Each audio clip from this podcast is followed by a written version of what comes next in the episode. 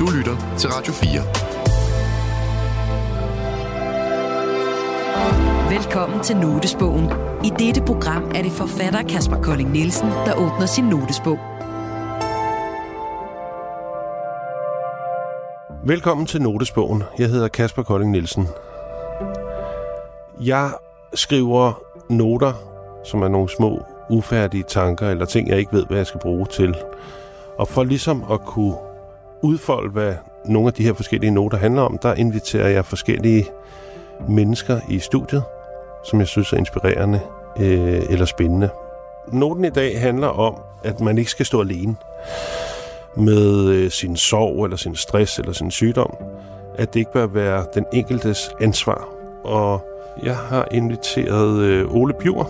Han er tidligere professionel fodboldspiller, og så er han øh, min ven. Og vi mødte hinanden for omkring 15 år siden, da vi begge to arbejdede i Kodan, og der blev vi venner. Og jeg har inviteret ham i studiet, fordi han faktisk har haft utrolig stor betydning for mig. På den måde, at efter jeg var blevet venner med ham, og jeg snakkede meget med ham og hørte ham fortælle om sit liv, der havde en enorm stor betydning for mig på den måde, at jeg for første gang tænkte over mit liv som noget, jeg kunne styre. Jeg mistede min mor, da jeg var 19, og da jeg var i 20'erne, der var min primære fokus meget på, at jeg var meget bange for at blive hjemløs. Så jeg skulle ligesom have en uddannelse, hvor jeg kunne tjene nogle penge, jeg skulle tjene nogle penge, have et arbejde, så jeg kunne tjene nogle penge, og jeg skulle have et sted at bo. Og, øhm, og jeg var bange for at, ja, at blive hjemløs. Og jeg beundrer Ole, fordi at han, mist, han mistede sine forældre meget tidligere end mig. Så begge hans forældre var døde, da han var 15. Og, øhm, og så blev han professionel fodboldspiller. Og ikke bare nok med, at han blev professionel fodboldspiller, samtidig så tog han en af de sværeste uddannelser på universitetet. Og det var bare så stor en inspiration, det der med, jamen tænk, hvad jeg kan gøre, hvis jeg ligesom ham prøve at beslutte mig for noget, og så arbejde hen mod at opnå det.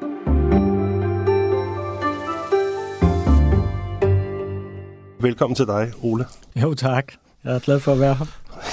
Jeg er glad for, at du har lyst til at være med. Ole, jeg tænkte, at vi måske skulle begynde at snakke lidt om vores tid sammen i Kodan. Kan du, kan du, kan du, hvornår var vi der, og kan du huske, hvornår vi blev venner der? Jamen, øh, jeg startede ind i Kodan i 2002 i forskningsafdelingen inden under legendariske Jens Perk, professor i statistik. Og så skete der jo det, at du lige pludselig også dukkede op i selvsamme afdeling og skulle arbejde med øh, projektkulturen, tror jeg, inde i, i Kodan, hvor jeg skulle arbejde med kapitalmodeller og, og øh, alt muligt øh, sådan meget avanceret statistisk-matematisk øh, halløj. Jeg kan huske, at jeg lige pludselig, øh, at vi stødte ind i hinanden i forbindelse med, at vi begge to var der samtidig, fordi mm at på det tidspunkt, der var det, vi var begge to studerende, mm.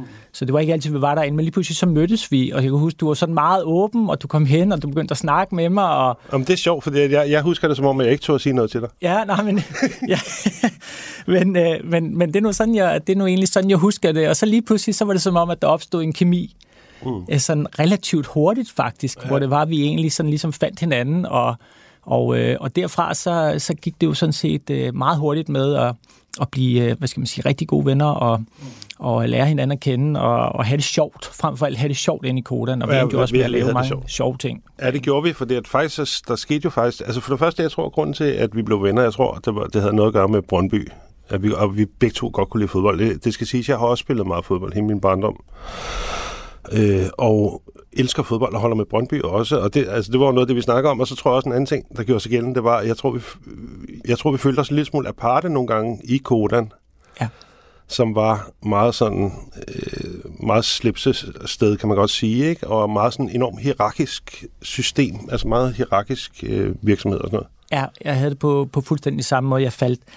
Når alt kommer til alt, og bundlinjen gør sig op for min tid i og jeg var faktisk derinde i næsten syv år, jamen, så faldt jeg aldrig rigtig til. Uh-uh. Altså, det blev netop lige præcis, som du siger, det blev alt for, det blev alt for stort, det blev alt for kommercielt også, uh. det blev alt for meget business, alt for meget bundlinje. Uh. Og det var i virkeligheden også lidt det, vi forsøgte jo på vores helt egen måde at gøre lidt op med i virkeligheden, og prøve at arbejde ud fra en, fra en anden og større vision. Mm. Men der, altså, det, det, det ved jeg ikke, om vi skal gå ind i hele det, vores projekt dengang, men der skete jo faktisk det, at vi begge to blev forfremmet, eller hvad man skal sige, vi blev begge to ansat. Det endte med, at vi gik faktisk for at være studerende i en forskningsafdeling til at blive ansat i en strategiafdeling. Og, øh, og faktisk havde vi ret meget indflydelse på et tidspunkt i Kodan. ja, ja det, det, var, det var meget bizarre. sjovt. Det, det, var en, det, var en, øh, det var en super sjov tid. Men så var der også, der var også det ved det øh, i, i Kodan der, det var rart, fordi at det var en stor organisation og meget topstyret organisation, som, ja, altså jeg kan huske blandt andet, jeg blev placeret på et eller andet tidspunkt af en eller anden grund, som jeg ikke husker, blev placeret på 17. etage på direktionsgangen, hvor jeg skulle sidde og lave et eller andet. Og der kan jeg bare huske, at koncernchefen, bare huske, at han kiggede på mig, som om jeg bare, jeg stod ved kaffemaskinen. bare huske, at han kiggede på mig, som om jeg var en idiot. ja. og jeg har også prøvet at blive sendt hjem og skifte tøj og sådan noget, fordi man ikke måtte have, jeg havde sandaler på til et møde. Eller, altså, du ved, der var sådan meget sådan en organisation, ja. ikke? Jo. Og derfor var det rart, at vi havde hinanden. Og der faktisk så, gjorde, så skete der også det, at vi begge to, hver især faktisk, lidt satte vores job på spil for hinanden. Ja. Kan du huske det? Ja. Så, så vi vidste også, at vi kunne stole på hinanden. He, og det var, det var virkelig det var rart at have en, altså bare rart at have en, man kan stole på i det der system, fordi at ellers så bliver det for svært og hårdt og ubehageligt. Men bortset fra det, så var det en ret, øhm, det var en ret fantastisk tid. Og øh, nu, uden at foregribe for meget, så vil jeg bare lige sige, at, at du jo ved siden af din karriere som professionel fodboldspiller, som har løbet i ni år, men faktisk mere, ikke? Fordi du spillede i... Spillede i Vandløs. I Vandløs før. Ja. Altså, så, altså, så, men der, der tog der læste du økonomi og statistik? Jeg har læst matematikøkonomi på, matematik på Københavns Universitet. Ja. Øh, på universitetet, og det, det, det er rimelig krævende uddannelse, og det, vi skal ligesom snakke om, hvordan du gjorde det øh, om lidt. Men jeg vil bare, bare lige for at sige, at en af de fantastiske ting ved dig, synes jeg, og en af de inspirerende ting ved dig, det er, at du, øh, at du er så klog også. Altså, altså at, at, at du ved, nå, det er bare, det, det, det er vildt, synes jeg, at være, at have den fodboldkarriere, som du har haft, og så samtidig være altså, virkelig klog.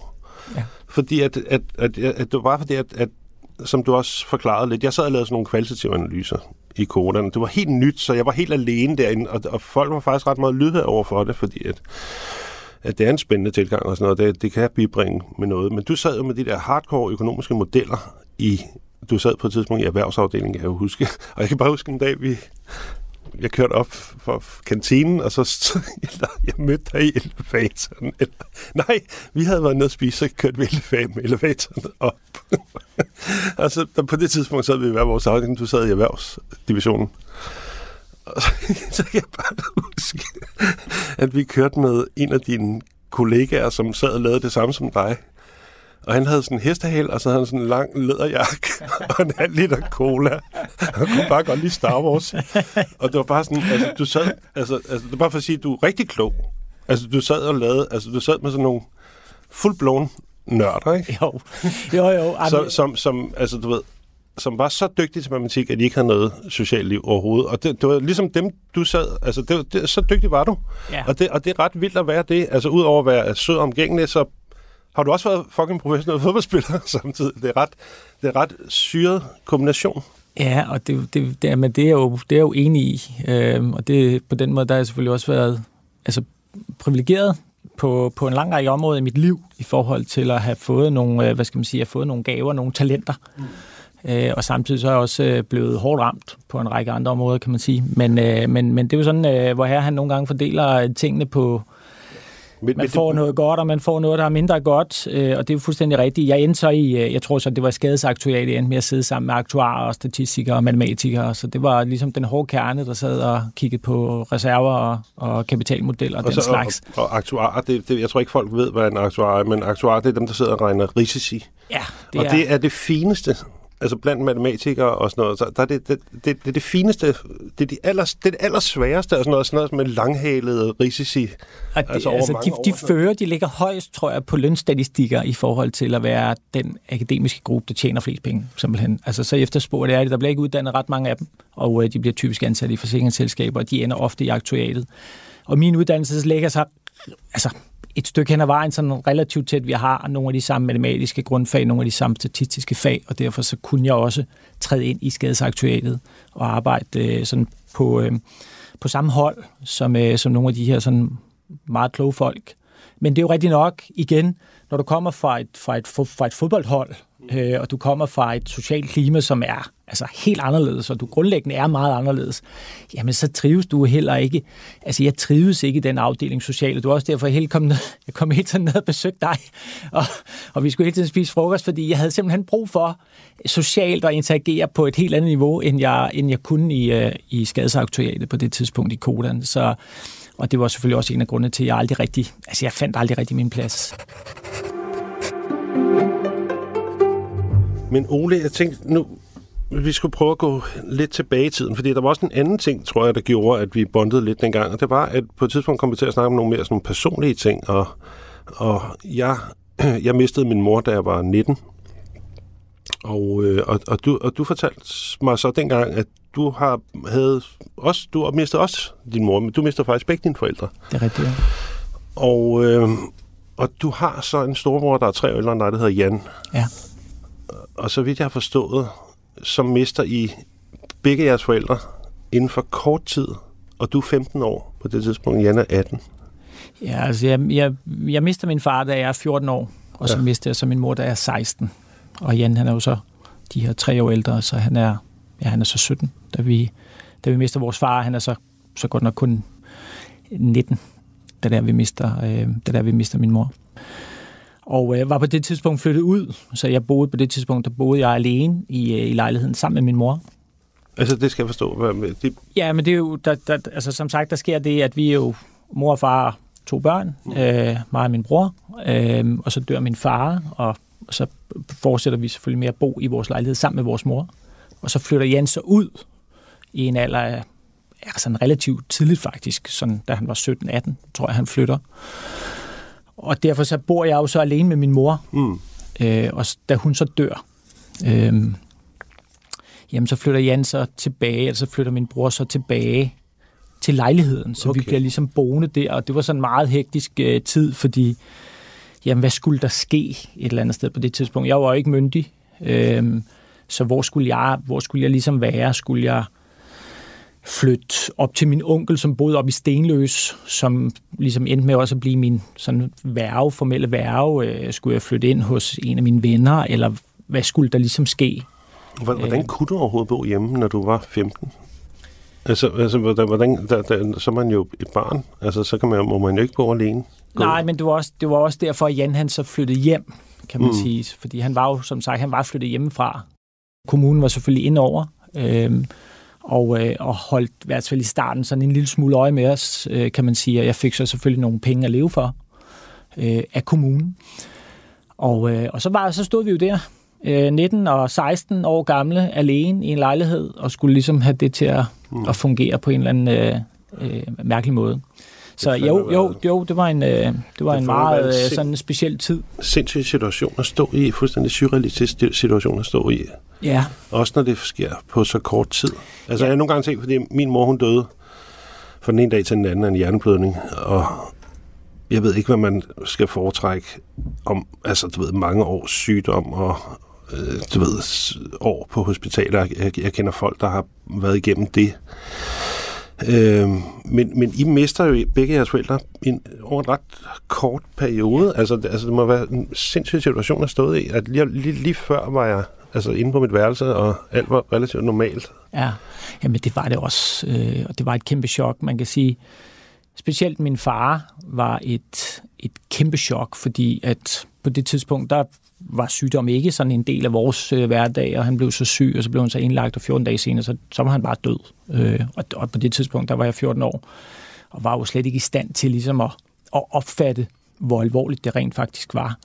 Og det vil sige, at det blev selvfølgelig et kæmpe chok, øh, som, øh, som virkelig slog voldsomt hårdt. Og så kan man sige, da der så var min mor, hun blev syg, det tog så lidt længere tid. Øh, der gik og, så og, nogle... og det var der, du boede alene med hende faktisk? Ja, der boede jeg så alene, men så var hun jo indlagt, så boede jeg jo faktisk alene i lejligheden et eller andet også sted. Ikke? Helt, det er også helt, øh, altså helt mareridsagtig situation. Hvor gammel var du der? 14-15 år? Ah, der har jeg så været... Øh, jeg vil sige, da der hun bliver indlagt, der er jeg så trods alt 16. Øh, okay, men, men altså øh, stadig... Altså, en lille dreng jo. Øhm, ja, øh, men på det tidspunkt, der var jeg sådan mere, der var jeg bedre forberedt, tror jeg, mm. på, at der vidste jeg godt, mm. hvor det kunne ende. Øhm, og havde, tror jeg, en bedre fornemmelse af, at hey, hun er meget syg, og det er ikke sikkert, at hun kommer hjem, og så videre. Så, så det der med at være, hvad skal man sige, at være bedre forberedt på det, det var, det var ligesom forskellen i forhold til min far, hvor det var, det bare var sådan, det kom bare sådan ud af det blå. Så var det bare sådan, bang, ho, hey, På den anden side, så kan man sige, så kan, så, så kan man sige da, da jeres mor dør, dør, der er det det sidste altså, livsvidende, I har. Ja, ja. ja. Altså, ja. og det, det har jeg tænkt meget over, det der med, at, at, at altså, der, der er jo ikke så mange i det her liv, der elsker en. Nej. Altså, altså nej, nej. det er der jo ikke. Nej, altså, nej. Det er jo en meget sjælden vare kærlighed, ikke? Jo. Og, og, og, og det, det er kraftigt vildt, når, når sådan noget sker der, ikke? Ja, men det, det er det virkelig. Og, øhm, og, og jeg har jo også... Jeg, jeg tænkte ikke over det så meget dengang, faktisk. Der var det bare sådan... Jamen, der var det ren overlevelse på en eller anden måde, men jeg har jo sidenhen tænkt over, og det, det, det var faktisk noget, der først kom her efter, at jeg måske fyldte 50 i virkeligheden. Altså så lang tid faktisk ja. gået. Jeg sådan ligesom har tænkt, når så var jeg ligesom kigget rundt på alle de mennesker, som jeg kendte, og alle de mennesker, som jeg kendte, som kendte nogen og så videre, tænkte, okay, jamen, hvor mange har egentlig mistet deres forældre så tidligt? Og så kunne jeg faktisk ikke komme i tanke om en eneste. Altså, ja. så på den måde, så er det jo, jamen det er jo, det er jo heldigvis, kan man sige, ikke noget, der sker øh, så tit for, øh, for unge mennesker, men det skete for mig. Det gjorde hvad, hvad, hvad, fik I noget hjælp egentlig? Var der noget hjælp at hente fra kommunen? Nej, men, altså fik ja. man noget? Jeg kan huske, at jeg fik sådan et, et, et, et seks klippekort til en psykolog. det var Nej. overhovedet ikke klar til. Man skulle bruge det et halvt år efter der, der var, der dødsfaldet. Var... Jeg var, øh, mit liv var altså, desperat på det tidspunkt, vil jeg betegne som. Jeg var ikke ja. klar til at gå til psykolog. Øh, men det var sådan ligesom det, der var. Der var formodentlig endnu mindre dengang. Der, der, der var ikke noget. Nej, der var ikke altså, noget. der var ikke noget. Nej. Altså, det der var, det var, at, at der var en, en sagsbehandler, som man kom op til, som så ligesom sørgede for, at, at, at det økonomiske det ligesom kom på plads. Øh, og det var sådan stort set det. Altså, der, vi fik ikke tilbudt psykologhjælp. Jeg fik ikke tilbudt psykologhjælp. Øh, der, var ikke, der var ikke nogen øh, instanser, som støttede op på den måde. Øh, jeg havde en af mine rigtig gode venners forældre, som heldigvis boede i samme ejendom, som var tæt på, som selvfølgelig rykkede lidt tættere på. Jeg havde så min onkel på den anden side, som også rykkede lidt tættere på. Øh, men, men, men det var jo det. Altså, der kom ikke noget ekstern fra et eller andet sted. Og det er jo sådan, øh, det, kan man, det, det vil selvfølgelig være heldigvis være helt anderledes i dag. Øh, så derfor så var vi meget. Jeg er ikke sikker på, at det er så vi, vi, altså, Jeg er ikke vi, sikker på, at det er så anderledes, desværre. Vi, altså, der, der er noget, der er jo børn, unge og sov og sådan noget. Der er nogen ja. tilbud, men altså, det er noget lort, hvis man ikke har noget familie. Ja, det, det er i hvert fald øh, for at skabe den, øh, hvad skal man sige, en eller anden sted, skabe den tryghed, som der trods alt så skal til for, at man kan komme videre et eller andet sted. Ja, også det der med, altså jeg havde sådan en fornemmelse af, at, at i, altså mine 20'er, langt, størstedelen af mine 20'er handlede meget om, at jeg, bare var, jeg var bare så bange for at blive sindssyg og inde på gaden. Jeg var bare så bange for at blive hjemløs. Ja. Ja. Altså, det var, det var mit hovedfokus. Det var ikke, altså, jeg var bange for hjemløs også. Okay. Jeg, jeg var bange for, at de kunne se på mig, ja. at jeg delte skæbne med dem. Eller jeg, jeg, var, jeg, kender, altså, jeg var sådan helt overtroisk i min tankegang, ikke? og jeg var så fokuseret på, at jeg ikke skulle bo på gaden. Ja. Øhm, men, men, men I bor så der, altså fordi jeg, jeg sad og tænkte på, det er jo så held i uheld, at du har din storebror, ikke? Jo. Jamen, Tænk, hvis du ikke har haft Jan, hvad, hvad, hvad vil der så være sket? Jamen, det, det, det, det ved jeg simpelthen ikke. Nej. Altså, øhm, det, må, det må jeg sige, øhm, fordi det er klart, at det var... Jamen, altså, så havde jeg jo højst sandsynligt ikke fået lov til at bo alene i lejligheden. Og så var du kommet børn hjem så var jeg enten kommet på et eller andet ja, børnehjem af en eller anden art, eller også havde jeg skulle flytte op til min onkel i Stenløs, og det var sådan, det kunne jeg slet ikke. Altså, jeg kunne ikke i min vildeste fantasi se mig selv lige pludselig starte et helt nyt sted i en ny by, øh, på et nyt gymnasium, eller altså, det var sådan, det var simpelthen bare et fuldstændig totalt no-go, fordi det jeg jo havde på det tidspunkt, det var jo mine venner, hmm. og det var mine fodboldvenner, øh, som ligesom var basen i mit liv. Ja, og så og I, må, I har vel også kunne på en eller anden måde have snakket om sorg og savn og sådan noget, du og Jan, altså i, eller på en eller anden måde, eller i hvert fald have en forståelse for hinandens, øh, ja, eller hvad? Ja, ved, men, men det havde vi måske i virkeligheden ikke. Altså, det, det, jeg tror, det fungerede på nogle andre øh, frekvenser på en eller anden måde. Det var ikke sådan, at så vi satte os ned og snakkede og nej, nej. så videre. Og det, der jo også ofte sker, når man er søskende, øh, og man, man, man mister sine forældre, det er, at man ofte har en lidt forskellig opfattelse Altså, der er mange ting, man, man, man i virkeligheden kan have opfattet ah, forskelligt i løbet af en svær barndom, og min barndom var heller ikke nem. Og vores, øh, vi havde ikke en øh, sådan udpræget lykkelig barndom. Altså, vi havde forældre, som også øh, røg for meget og drak for meget indimellem, og, Og, øh, og det var måske også øh, en af grundene til, at de døde så tidligt. Øh, så, altså, så, så på den måde, så kommer der mange hvad skal man sige, forskellige typer af opfattelser. Også det, at min bror han var tre år ældre end mig, det vil sige, at han har set mere, han ved mere. Øhm, men han opfatter også nogle ting anderledes, end jeg gør, og det er noget, man kan virkelig komme op og diskutere om, og det er noget, man kan komme voldsomt meget op og skændes om, faktisk. Mm. Øhm, fordi at man, man bliver, enten så føler man sig overset, eller man føler sig såret af en bestemt opfattelse, som den anden har af ens forældre, som man slet ikke kan genkende, fordi man i virkeligheden har opfattet tingene helt anderledes. Så, så det var ikke noget, vi, øh, altså, det var ikke noget, vi gjorde os øh, synderligt meget i. Så det var mere det der med at vide for mig, at vide, jamen okay, fint, jeg bor her. Jeg bor her sammen med min bror. Vi, øh, vi, vi, vi skal have en hverdag til at fungere. Jeg er stadigvæk i mit, hvad skal man sige, i, mit, i min normale omgivelse. Jeg spiller stadig fodbold i Vandløs. Jeg skal til at starte på Rødovre Gymnasium sammen med nogle af mine tidligere klassekammerater og så videre, du ved. Så jeg, så jeg havde ligesom havde enormt meget brug for at være. Har du, har du egentlig stadig nogle af de venner fra dengang? Jamen, jeg har, jeg har stort set dem alle sammen. Ja, men det er skønt. Ja, stort set dem alle sammen har jeg faktisk. Mm, mm. Øhm, så derfor så var de, altså, de var helt afgørende for, at man ligesom kunne på en eller anden måde komme videre i det der.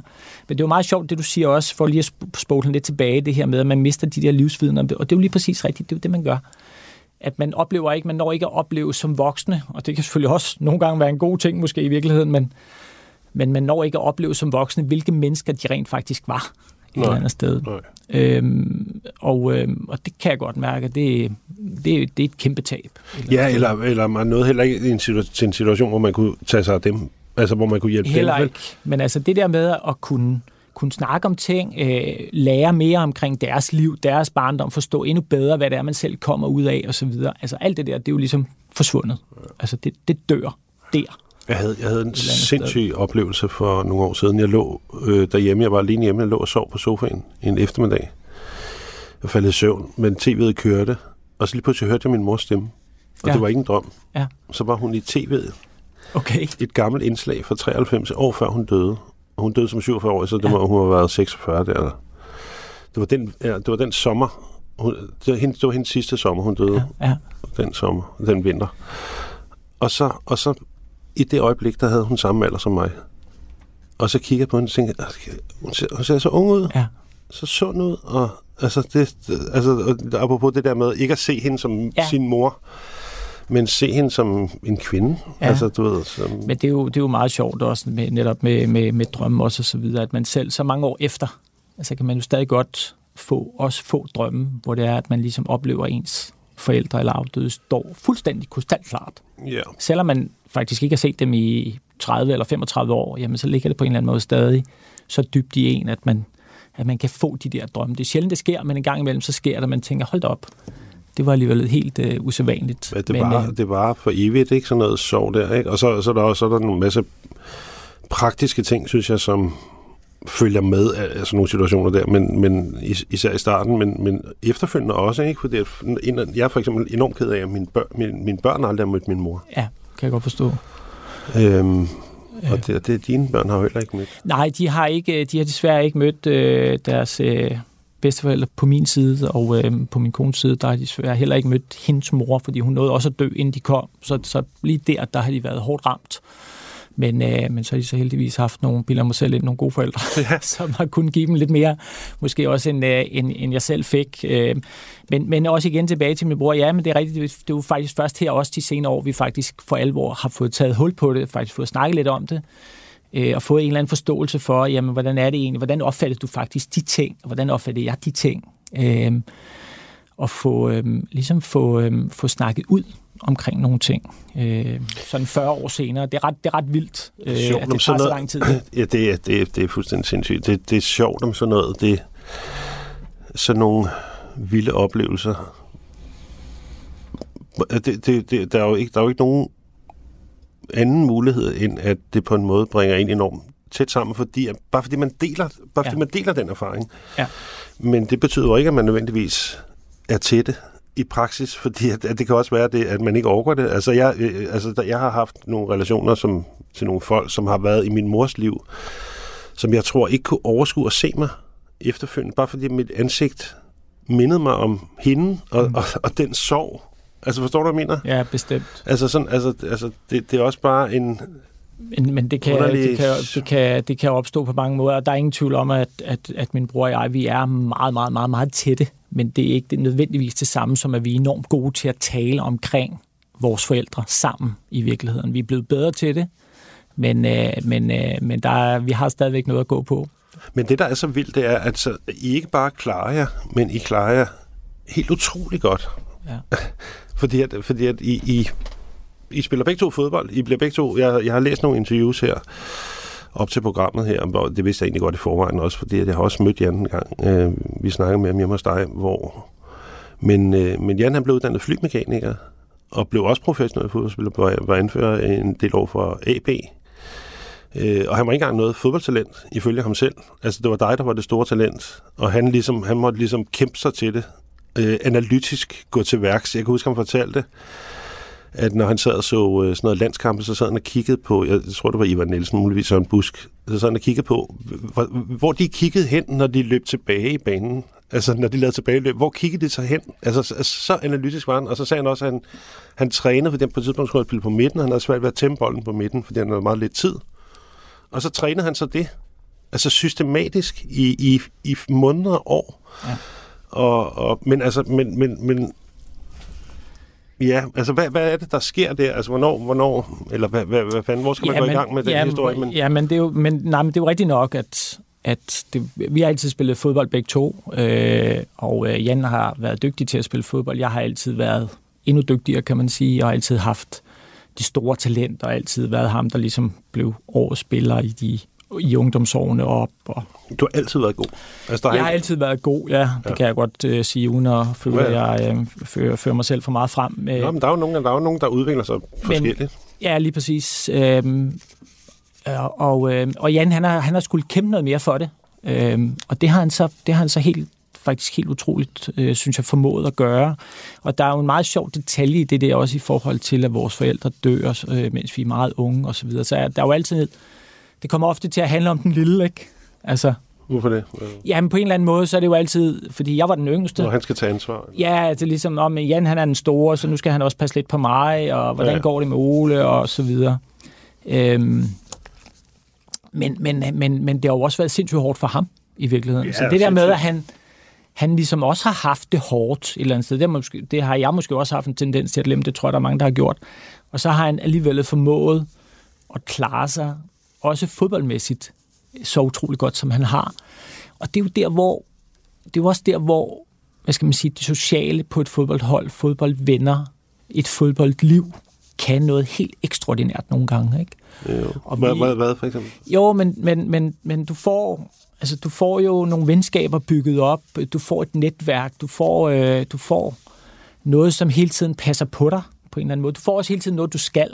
Du får Ja, hele tiden noget, som fjerner fokus for dine problemer et eller andet sted. Ja, Du du får får noget, som giver dig optur, giver dig sejre, giver dig glæder, også giver dig nederlag og, og, og problemer og udfordringer osv., men der er hele tiden noget, som også afleder dit opmærksomhed fra, hvad skal man sige, de problemer, du måske i virkeligheden har. Så jeg tror, at, at Men, fodbold... men har det også givet jer en seriøsitet, Ja, det har det da. så, som, som ikke så mange andre har må, haft, måske på samme måde.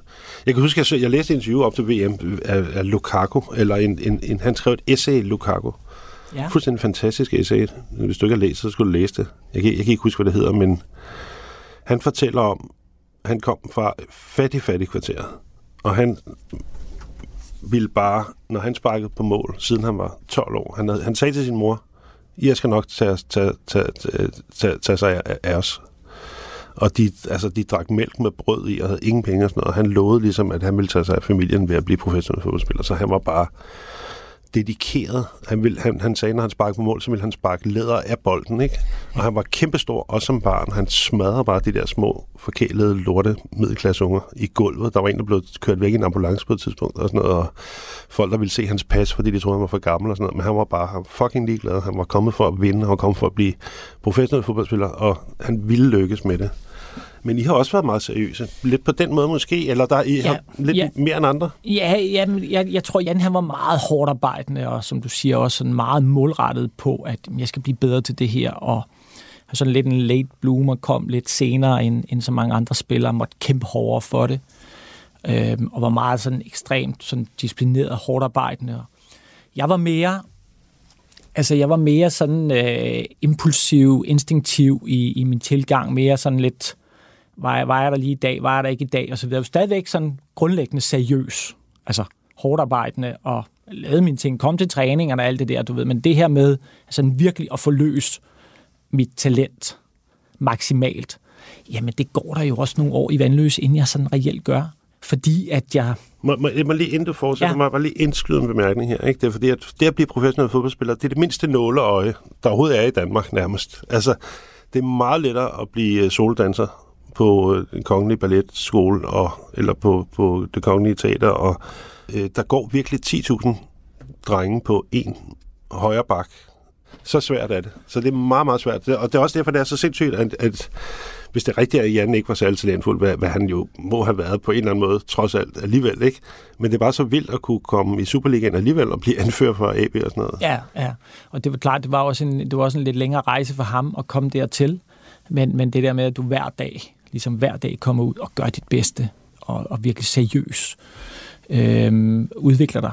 Øh, der var jeg sådan mere, øh, ja, som sådan lidt mere flamboyant på en eller anden måde. Øh, jeg havde kampe, hvor jeg var fuldstændig blændende og forrygende, i, øh, mens jeg spillede i vandløs, og så, så andre kampe, hvor det var ligesom sådan mere eller mindre faldt ud og så videre. Men på et eller andet tidspunkt, da jeg havde været der i måske i virkeligheden tre år eller sådan noget, så begyndte det ligesom at falde i hak, og så begyndte jeg ligesom at kunne fokusere noget mere. Jeg tror, det har rigtig meget at gøre med det der det her med, at mine forældre døde, og jeg ligesom, jeg, jeg jeg flaksede også sådan lidt igennem gymnasiet, klarede mig rigtig meget på selvfølgelig en, en, en, en trods alt en, en grundlæggende ambition om, at jeg vil være god. Jeg vil, jeg vil momentvis vise, at jeg var den bedste et eller andet sted.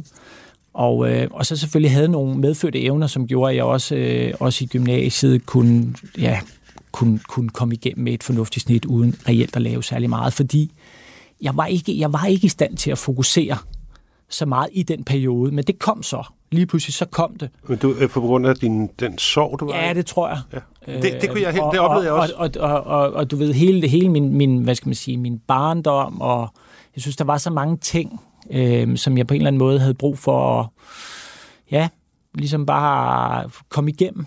Altså, der var, der var simpelthen bare brug for tid ja. til ligesom stille og roligt for at bearbejde det.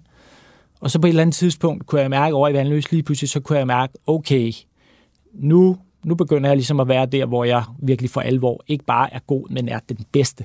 Altså også på holdet. Og det var første division. Og, og det var så i den næstbedste række. Øh, og det var så der, Brøndby kom ind, og B3 på det tidspunkt kom ind, og Lyngby kom ind. Øh, øh, fordi jeg lige pludselig der, så tog jeg lige pludselig et afgørende skridt, og der har jeg vel været en 21 år eller sådan noget. Tænk, hvis du havde valgt B3, så vi ikke siddet der. Nej, så var jeg jo hen, så var jeg, nej, det var, det, det, det, det, så, så var vi slet ikke blevet venner jo. Nej, fordi så var jeg endt i FC København jo. Du lytter til Notesbogen på Radio 4. Så er der en anden ting, som stopper mange, og det er, at det er et kæmpe pres at spille ja.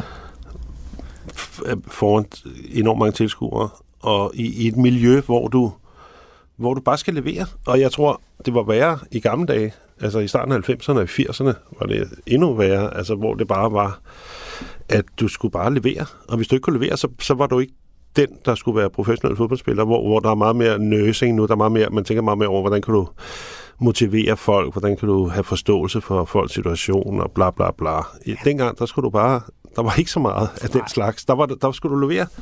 Og det, hvordan, det, det, havde, det må du så have haft det fint med på en eller anden måde. Ja, ja men det, altså, jeg kom ud til Brøndby på det tidspunkt, og det var, de, havde lige, de var lige to måneder inden jeg startede ud, der var de lige blevet slået ud af Roma i semifinalen, og havde et, altså var blevet Danmarksmester, havde et voldsomt godt hold, øh, med mange, virkelig mange stærke personligheder, og det var et mega hårdt miljø at komme ud til. Morten Olsen var træner, han var rigtig hård træner, så, ikke? Så, så, jo, jo, lige præcis. Og kravene, og det var jo et kulturschok på mange måder. Og det eneste, jeg sådan set havde med mig derud i virkeligheden, det var jo, øh, det var jo min, øh, min tro på mig selv. Var det Morten Olsen, der ville have dig egentlig? Ja, det var Morten, der ville okay. have mig. Ja. Så han kunne han, godt lide dig? Det betyder, det betyder gange. meget. Fordi jeg har hørt det altså flere gange, mens jeg spillede Vandløsen, og Morten Olsen han var på stadion igen, så han har været ude at se mig flere gange, og ville gerne have mig, og troede også heldigvis tilpas meget på mig til at fik chancen, men Men det eneste, jeg kom ud med, var jo reelt en tro på mig selv på det tidspunkt. Øhm, og den, den var så heldigvis også stor. Altså, jeg havde, jeg havde, jeg havde sådan en... Jeg vidste godt, jeg kom ud til en super trup, øh, jeg kom ud til super gode spillere, men jeg havde sådan en grundlæggende tro på, at hvis jeg spillede op, hvis jeg virkelig fokuserede og spillede op til mit bedste, jamen så ville det også række til at kunne spille mig på holdet. Altså, der var 4-5 øh, landsholdsspillere på ja, det hold der, som, som blev europamester året efter? Altså, ja, ja, præcis. Altså. Jamen, det var, det var det jo. Ja. Altså, det var jo de spillere, som løb rundt der. Øh, og så, altså, du, du havde jo du havde jo topspillere over hele linjen, det var, og så var det også mentalt altså et, et ekstremt hårdt miljø. Fordi, hvordan, som hvordan? Sagt, på, på, ja, men det er jo, når du kommer ud til træning, og, og, øhm, og første gang du ligesom lige laver en fejl i en simpel sådan 4 mod 2, du er en lille firkant, hvor vi lige skal holde bolden kørende og så videre, så med det samme, så er der bare nogen, der råber altså råber ind i hovedet på dig, at øh, kom nu i gang, og strammer op, og øh, det er nu, og så videre. Ikke? Og Morten, han stod også og råbte, og så videre. Ikke? Så, så, så, så, så, så, så træningsmiljøet var, var brutalt et eller andet sted. Kravene var vanvittigt høje. Øhm, men på en eller anden måde, øhm, så tager vi jo på træningslejr øh, op til sæsonstart, og der får jeg så chancen i en træningskamp dernede, og øh, jeg kan huske, at jeg sad og jokede lidt med, med Erik Rasmussen, som på det tidspunkt jo også var i truppen, øh, og Frank Pingel også, øh, og, øh, og de, de siger ligesom til mig, at nu må du hellere spille godt i dag, fordi at, øh, ellers ved du ligesom ikke rigtig, hvornår du får chancen igen. Ikke? Altså, det, var ligesom, det var ligesom det, der var tilgang. Altså, hvis du ikke spiller godt i den her træningskamp, mod i øvrigt et, et rigtig godt hold, vi skulle møde, jamen så kan der gå flere måneder, inden du overhovedet får chancen igen. Mm. Du ved, så okay. Men, øh, men jeg kom så heldigvis ud og spillede en, en, en super god kamp, og var faktisk med fra start i de første kampe, og på den måde fik jeg et godt afsæt ind. Men så kom der så også et dyk efterfølgende, og, og så var det virkelig noget med at grave dybt et eller andet sted. Hvad, hvad, hvad sker der der? Hvad er det, der sker? Jamen, jeg, jeg, jeg tror bare, at, at øhm, vi kommer ind i foråret 92, og, og øh, holdet har det også svært, øh, og jeg har det svært, og, og træneren har det svært, og vi ender også med en trænerfyring, hvor den bliver fyret, øh, så, hvilket jo var vanvittigt dramatisk. Ebbe Skovdal kommer ind som, som ny træner, og er egentlig ikke særlig glad for mig. Altså, fordi at jeg passer... Nej, men han var ikke særlig glad for mig. Han synes ligesom ikke, jeg passede ligesom ikke rigtig ind, måske det, han gerne ville, med at have nogle, sådan nogle mere øh, dynamiske midtbanespillere, fysisk stærkere, øh, kunne spille mere aggressivt øh, presfodbold osv. Men det, der bare blev situationen, det var, at fordi at Interbank-skandalen, som de fleste måske kan huske dengang, gjorde, at Brøndby faktisk var meget, meget tæt på at gå konkurs. Og det gjorde så, at de faktisk ikke nogen penge til overhovedet at købe nye spillere. De var nødt til at sælge en del spillere. Blandt andet fik de solgt Faxe til, til Arsenal i sommeren 92. De fik solgt Kristofte videre. Nogle andre spillere.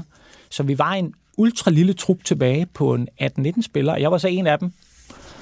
Øhm, og, øh, og derfor så besluttede jeg mig for at sige, okay, jeg havde skrevet en toårig aftale, jamen så lad mig, lad mig, lad mig fortsætte, og så lad os prøve at se, hvor langt det rækker. Og Jeppe, han var så nødt til også at bruge mig og få det bedste ud af mig. Og så var det ligesom om derfra, så begyndte vi stille og roligt at finde hinanden, og så lige pludselig så, gik det, så, så fik jeg bid, og så udviklede jeg mig derfra, men, men det er rigtig mentalt, der var det jo altså en, en, en, en voldsom altså en voldsom opgave i virkeligheden for mig. Vi har på et tidspunkt, der snakkede vi med sådan nogle ældre spillere. Vi interviewede dem til et projekt, vi havde i gang i for nogle år siden. Øh, du og jeg.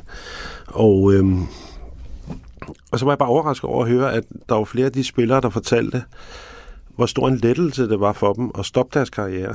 Og det kom bag på mig. Jeg troede ja. altid, det var en tragedie, dybest set. Nå, men det troede jeg, fordi at, at du, du kan ikke opleve noget, der matcher det Nej. på en eller anden måde. Du, det er en meget, meget speciel situation. Du har brugt hele din ungdom, hele din barndom, hele din ungdom på det der knokle rundt og lave stigningsløb og spillede grus om vinteren. Og jeg kan huske, at jeg spillede fra mamma. Vi havde om hver onsdag om vinteren, der, skulle, der, der trænede vi uden bold. Altså, der skulle bare løbe til lufthavnen og tilbage igen, og så skulle ned i sådan et fitnesscenter i Brogade. Altså, alt det har du gjort, og så, er det, og så lykkes du så og, øh, og har de her enormt store oplevelser, og så tænker jeg bare, så, så er det jo forfærdeligt at skulle stoppe, men, men de sagde jo så, at det var en, en lettelse, dels på grund af de fysiske belastninger, altså mange af dem spillede med skader, men jeg tænker også, at sådan noget som presset kan jo tage glæden ud af det, formodentlig. Ja, men det er klart. At Eller tro med det. Man kan sige, så længe at du ligesom er, er på holdet, og du er en del af en succes, og jeg havde heldigvis rigtig meget succes i min, øh, i min Brøndby-tid, så, så, så det er jo okay. Så lever du egentlig fint i det. Øh, det. Man kan sige, det issue, jeg havde, det var, at jeg hele tiden, jeg var hele tiden meget optaget af, at jeg skulle have en uddannelse. Og det var også noget af det, jeg snakkede med, øh, med Brøndby om, da det var, jeg skrev kontrakten. Hvor, hvorfor det egentlig? Ja, men det var nok fordi, jamen, det lå bare enormt dybt i mig, at, at jeg, skulle, jeg skulle have en uddannelse, sådan så jeg kunne få et ordentligt job. Og det, at jeg lige pludselig kom til Brøndby og skulle spille fodbold, det ændrede egentlig ikke synderligt på det. Jeg tænkte, jamen, jeg, jeg, jeg, skal. Jeg skal have en akademisk uddannelse. Det var ligesom en personlig, altså det var min personlige stolthed, som sagde, at det, det, det skal jeg bare have. Og i virkeligheden så startede jeg efter gymnasiet med at læse til ingeniør. Og det var så slet ikke mig. Jeg var alligevel derude i halvandet års tid, stoppet så med det. Da det så var, jeg kom til Brøndby, jamen så begyndte jeg så at læse en HD om aftenen. Bare for ligesom at sige, okay, jamen jeg kan nok ikke køre et fuldtidsstudie ved siden af, i hvert fald ikke lige, når jeg starter. Og HD, jeg vil bare lige sige, HD, det er en rigtig hård uddannelse. Det, det er også det er en, en rigtig, det, det er en rigtig seriøs ja. uddannelse, som der er mange der tager den ved siden af. De har, ved siden af, de har et fuldtidsjob ja. og børn og sådan noget, så det noget, de tager om aftenen. Ja. Og, og det er en rigtig uddannelse. Det er ikke sådan en, en øh, nogle af de der masteruddannelser, som, øh, hvor man betaler 250.000 for det, og så får man den stort set foræret. Det her HD, det er, det, det er hardcore. Det, er, det, det var hardcore, og det var to gange om, øh, om ugen, om aftenen, øh, og, øh, og eksamener og så videre. Jeg fik taget første del, øh, og den, det, det tager typisk fire år. Der er en første del på to år, en anden del på to, og fik taget første del. Men så var det alligevel som om, jeg tænkte, det på en eller anden måde, så er det bare ikke nok. Altså, det er ikke nok for mig. Øhm, der, der var ligesom noget, der sagde mig, at jeg skulle på en eller anden måde forsøge at se, om jeg ikke kunne komme i gang med. Hvornår møder du egentlig Josefine, altså din kone der? Ja, men hende møder jeg i, uh, vi bliver kærester i 92, så det er også okay, lige der. Okay. Altså det er lige der, der sker rigtig meget lige i juni, juli 92. Altså ligesom mit liv tager på en eller anden måde ligesom en afgørende drejning. Dels så møder jeg hende, hende er jeg stadig sammen med øh, i dag, og, øh, og hun, hun inspirerer også mig på, på nogle områder. Øh, det er også hende, jeg snakker med i forhold til min fodbold, og, og ligesom vi bliver enige om, okay, jamen det er måske meget godt øh, at, at, at prøve at se, om du ikke kan komme videre med det. Fordi Josefine, hun læser statskundskab, ikke? Ja, hun læser kan polit. Kan polit, øh, og får og, senere en stor karriere i, i statsministeriet og ja, i hele det offentlige Danmark. I statsadministration og så ja. videre. Øhm, og, øh, og det er en meget sjov krølle på halen, det er netop, når det er, vi snakker motivation, og vi snakker i virkeligheden, hvad man kan. Så kan jeg huske, at vi blev kærester lige i starten af juni i 92, og på det tidspunkt, der læste hun kan på lidt på anden del, og hun havde tre eksamener kommende op i løbet af juni.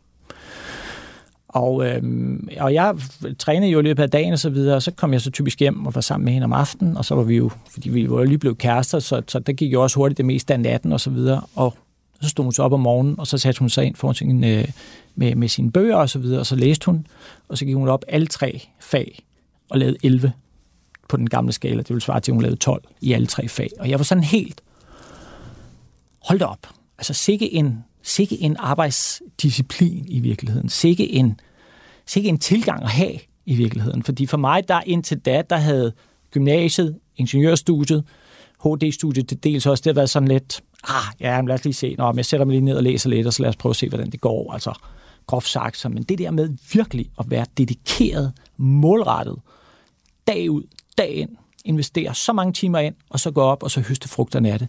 Det kan jeg huske, det blev jeg også enormt inspireret af. Øh, jeg tænkte, kan man virkelig det? Kan man det? Ja, selvfølgelig kan man det, hvis man vil i virkeligheden. Og det var så i virkeligheden det, jeg brugte et års tid senere, da det så var, jeg ligesom sagde, okay, en HD, jamen det er fint, Ole, men men du vil jo mere, og du kan mere.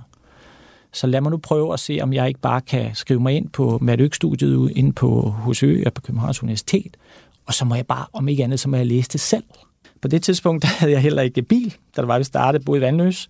Så kunne jeg for eksempel en dag kunne være, at jeg startede med at cykle ned tidligere om morgenen ned til Vandløs station, tog toget ind til Nordhavn, havde min cykel med, cyklede ind til HSØ, havde en forelæsningstime eller to, tilbage, fra Nordhavn ud til Brøndby Østerstation, cykle derfra til træning, og så træne, og så nogle gange derfra tilbage, og så ud på HSØ, for at få den sidste øvelsestime derude, og så hjem. Ja, men det er også, øh, det er også et, et ordentligt program. Jamen, det er et eller andet sted, er det jo, altså når jeg selv sidder og siger det, så sidder jeg også og tænker, men det var sådan, det var. Men det er også vildt, altså et, et er at gøre det i en kortere periode, men ja. det her, det er jo noget, der foregår i, i 10 år. Ja, ja, det er rigtigt, ja. det er jo helt vildt.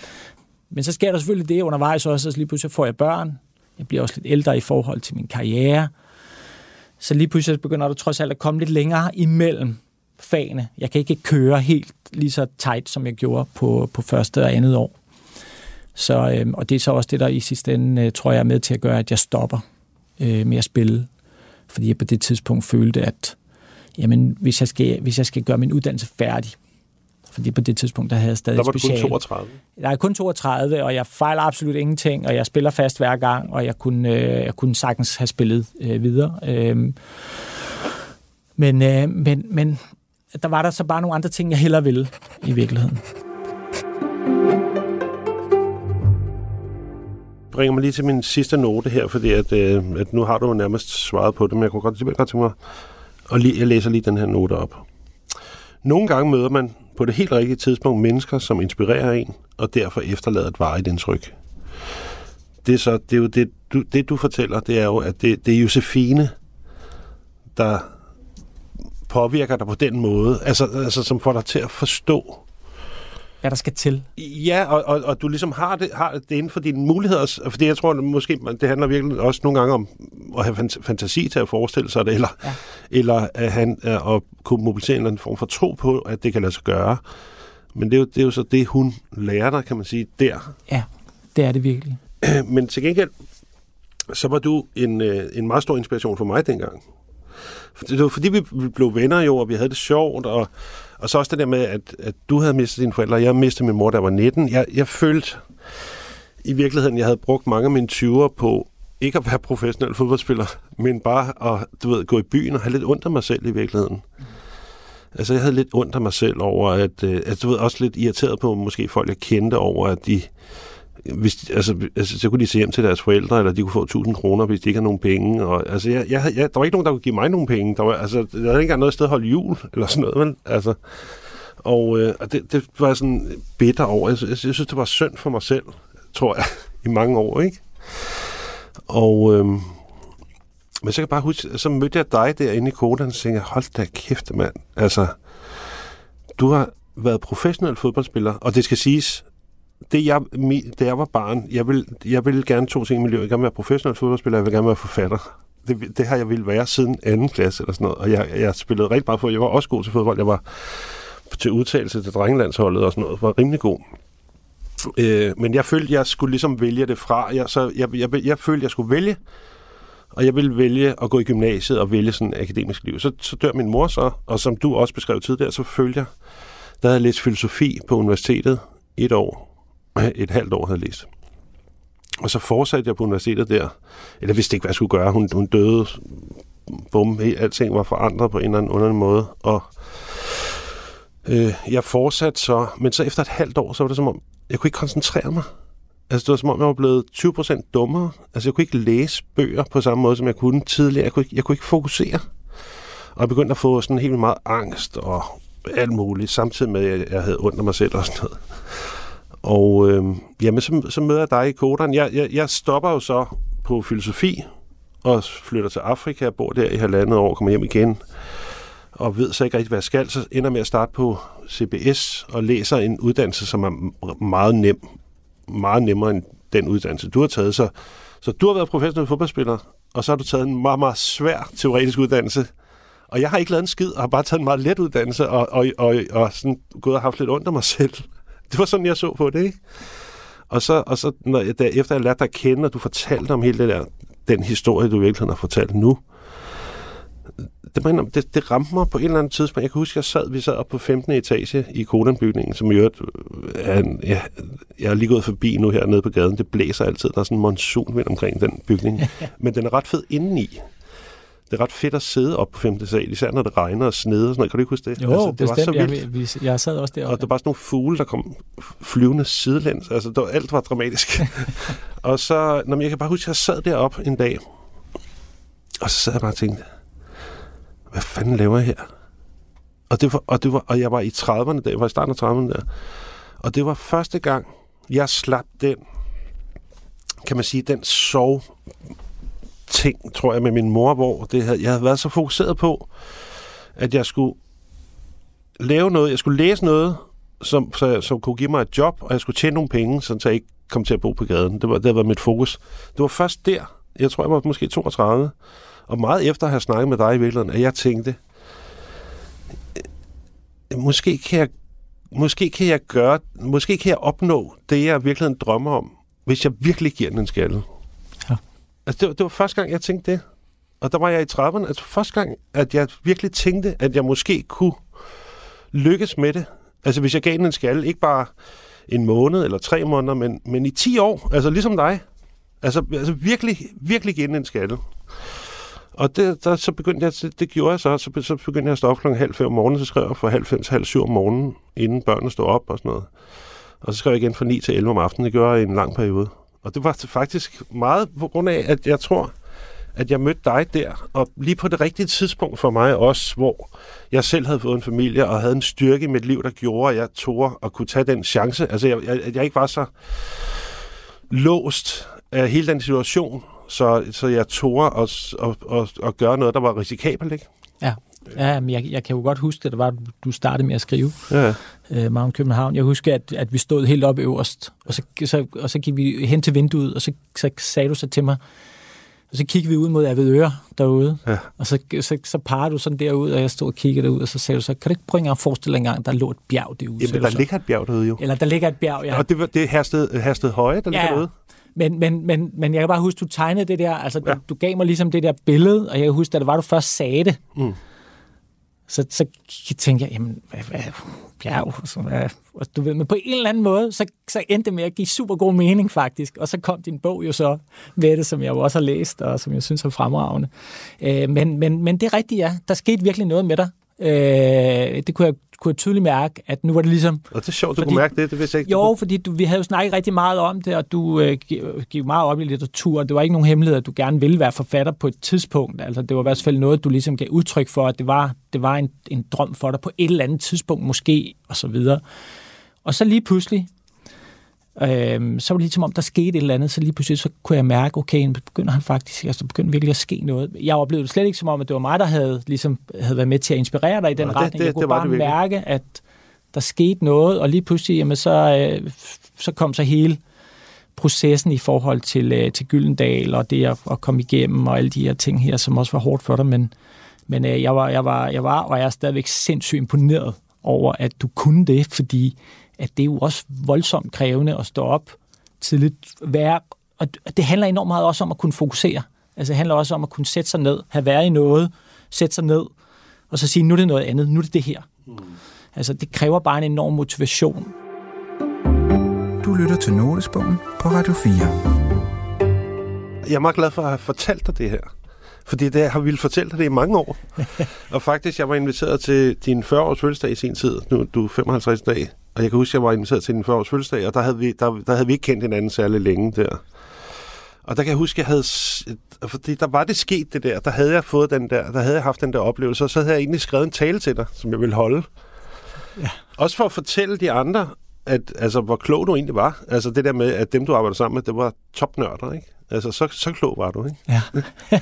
og, øh, og så også fortælle, altså, hvor stor en inspiration du var for mig. Også fordi du ikke er en nørd, du er sjov. altså, sød, god far. altså, det alt muligt også samtidig, ikke? Og sådan virkelig en inspiration på den måde. Og så, men så tog jeg ikke at holde talen der, også fordi der var alle mulige tidligere landsholdsspillere, og jeg kunne slet ikke overskue at holde den tale der. Det var ærgerligt. Men det har altid, jeg har altid tænkt på, at jeg har nogle gange ligget i seng om aftenen og tænkt på den tale der Ja. at jeg skulle holdt den tale. Så derfor så er jeg virkelig glad for, at jeg har fået sagt det til dig i dag, på en eller anden måde. Det virkelig har betydet, det betød virkelig noget for mig, det der. Og det var sådan lige den historie, du fortalte, jeg, altså, jeg kunne relatere så meget til det. Og så var det bare lige på det rigtige tidspunkt for mig, tror jeg. Det der. Ja. Men det er jo sjovt, som, øh, som man kan nogle gange kan, kan, kan få inspiration og give inspiration nogle gange, uden at man måske helt selv er, er klar over det. Men jeg vil sige til dig, at øh, du har jo også været en inspiration for mig. Altså øh, i forhold til øh, din, din intellektualitet, øh, din øh, måde at se tingene på, også når vi snakker fodbold. Altså du, du har virkelig givet indimellem givet mig også nogle, nogle, nogle perspektiver på nogle ting, som jeg aldrig nogensinde selv ville have fået i virkeligheden, som jeg også har taget med mig videre. Øh, Også øh, vores tid i Kodan øh, var enormt udviklende for mig, og det var den jo først og fremmest, fordi jeg lærte dig at kende. ja, det var et sjovt. Så, øh, så på den måde, der, øh, der har jeg givet dig noget, men du har bestemt givet lige så meget den anden vej, det vil jeg sige. Det er jeg glad for. Selvom jeg ikke er helt overbevist om, at det er. Men Ole, tusind tak. Selv tak.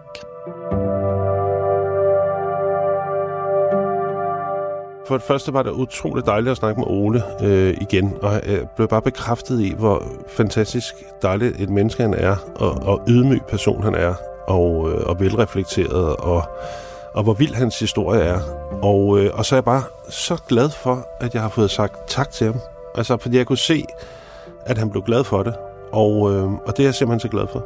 Der er noget fedt over at sige tak til nogle folk, man har mødt i sit liv, som faktisk har betydet noget for en. Det er der en stor tilfredsstillelse i, og det, det synes jeg er vigtigt. Og den anden ting, jeg håber på, det her program også måske kan, det er, at, at Oles historie måske kan inspirere andre også, ligesom den inspirerede mig. Du har lyttet til Notesbogen på Radio 4. Programmet er produceret for Radio 4 af Munk Studios København. Producer er Martin Birgit Schmidt. Musik er af Emil Johansen. Og Rune Born Schwartz og Michelle Mølgaard Andersen er redaktører. Husk, at du kan finde alle afsnit af Notesbogen i din podcast-app. Tak, fordi du lyttede med.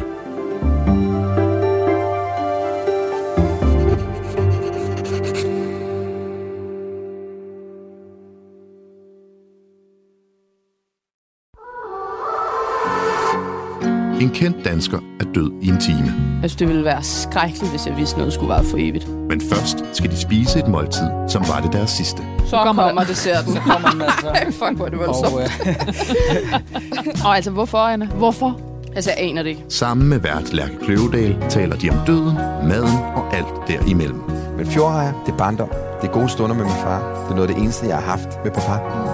Lyt til det sidste måltid i Radio 4's app, eller der, hvor du lytter til podcast. Æret være hans minde.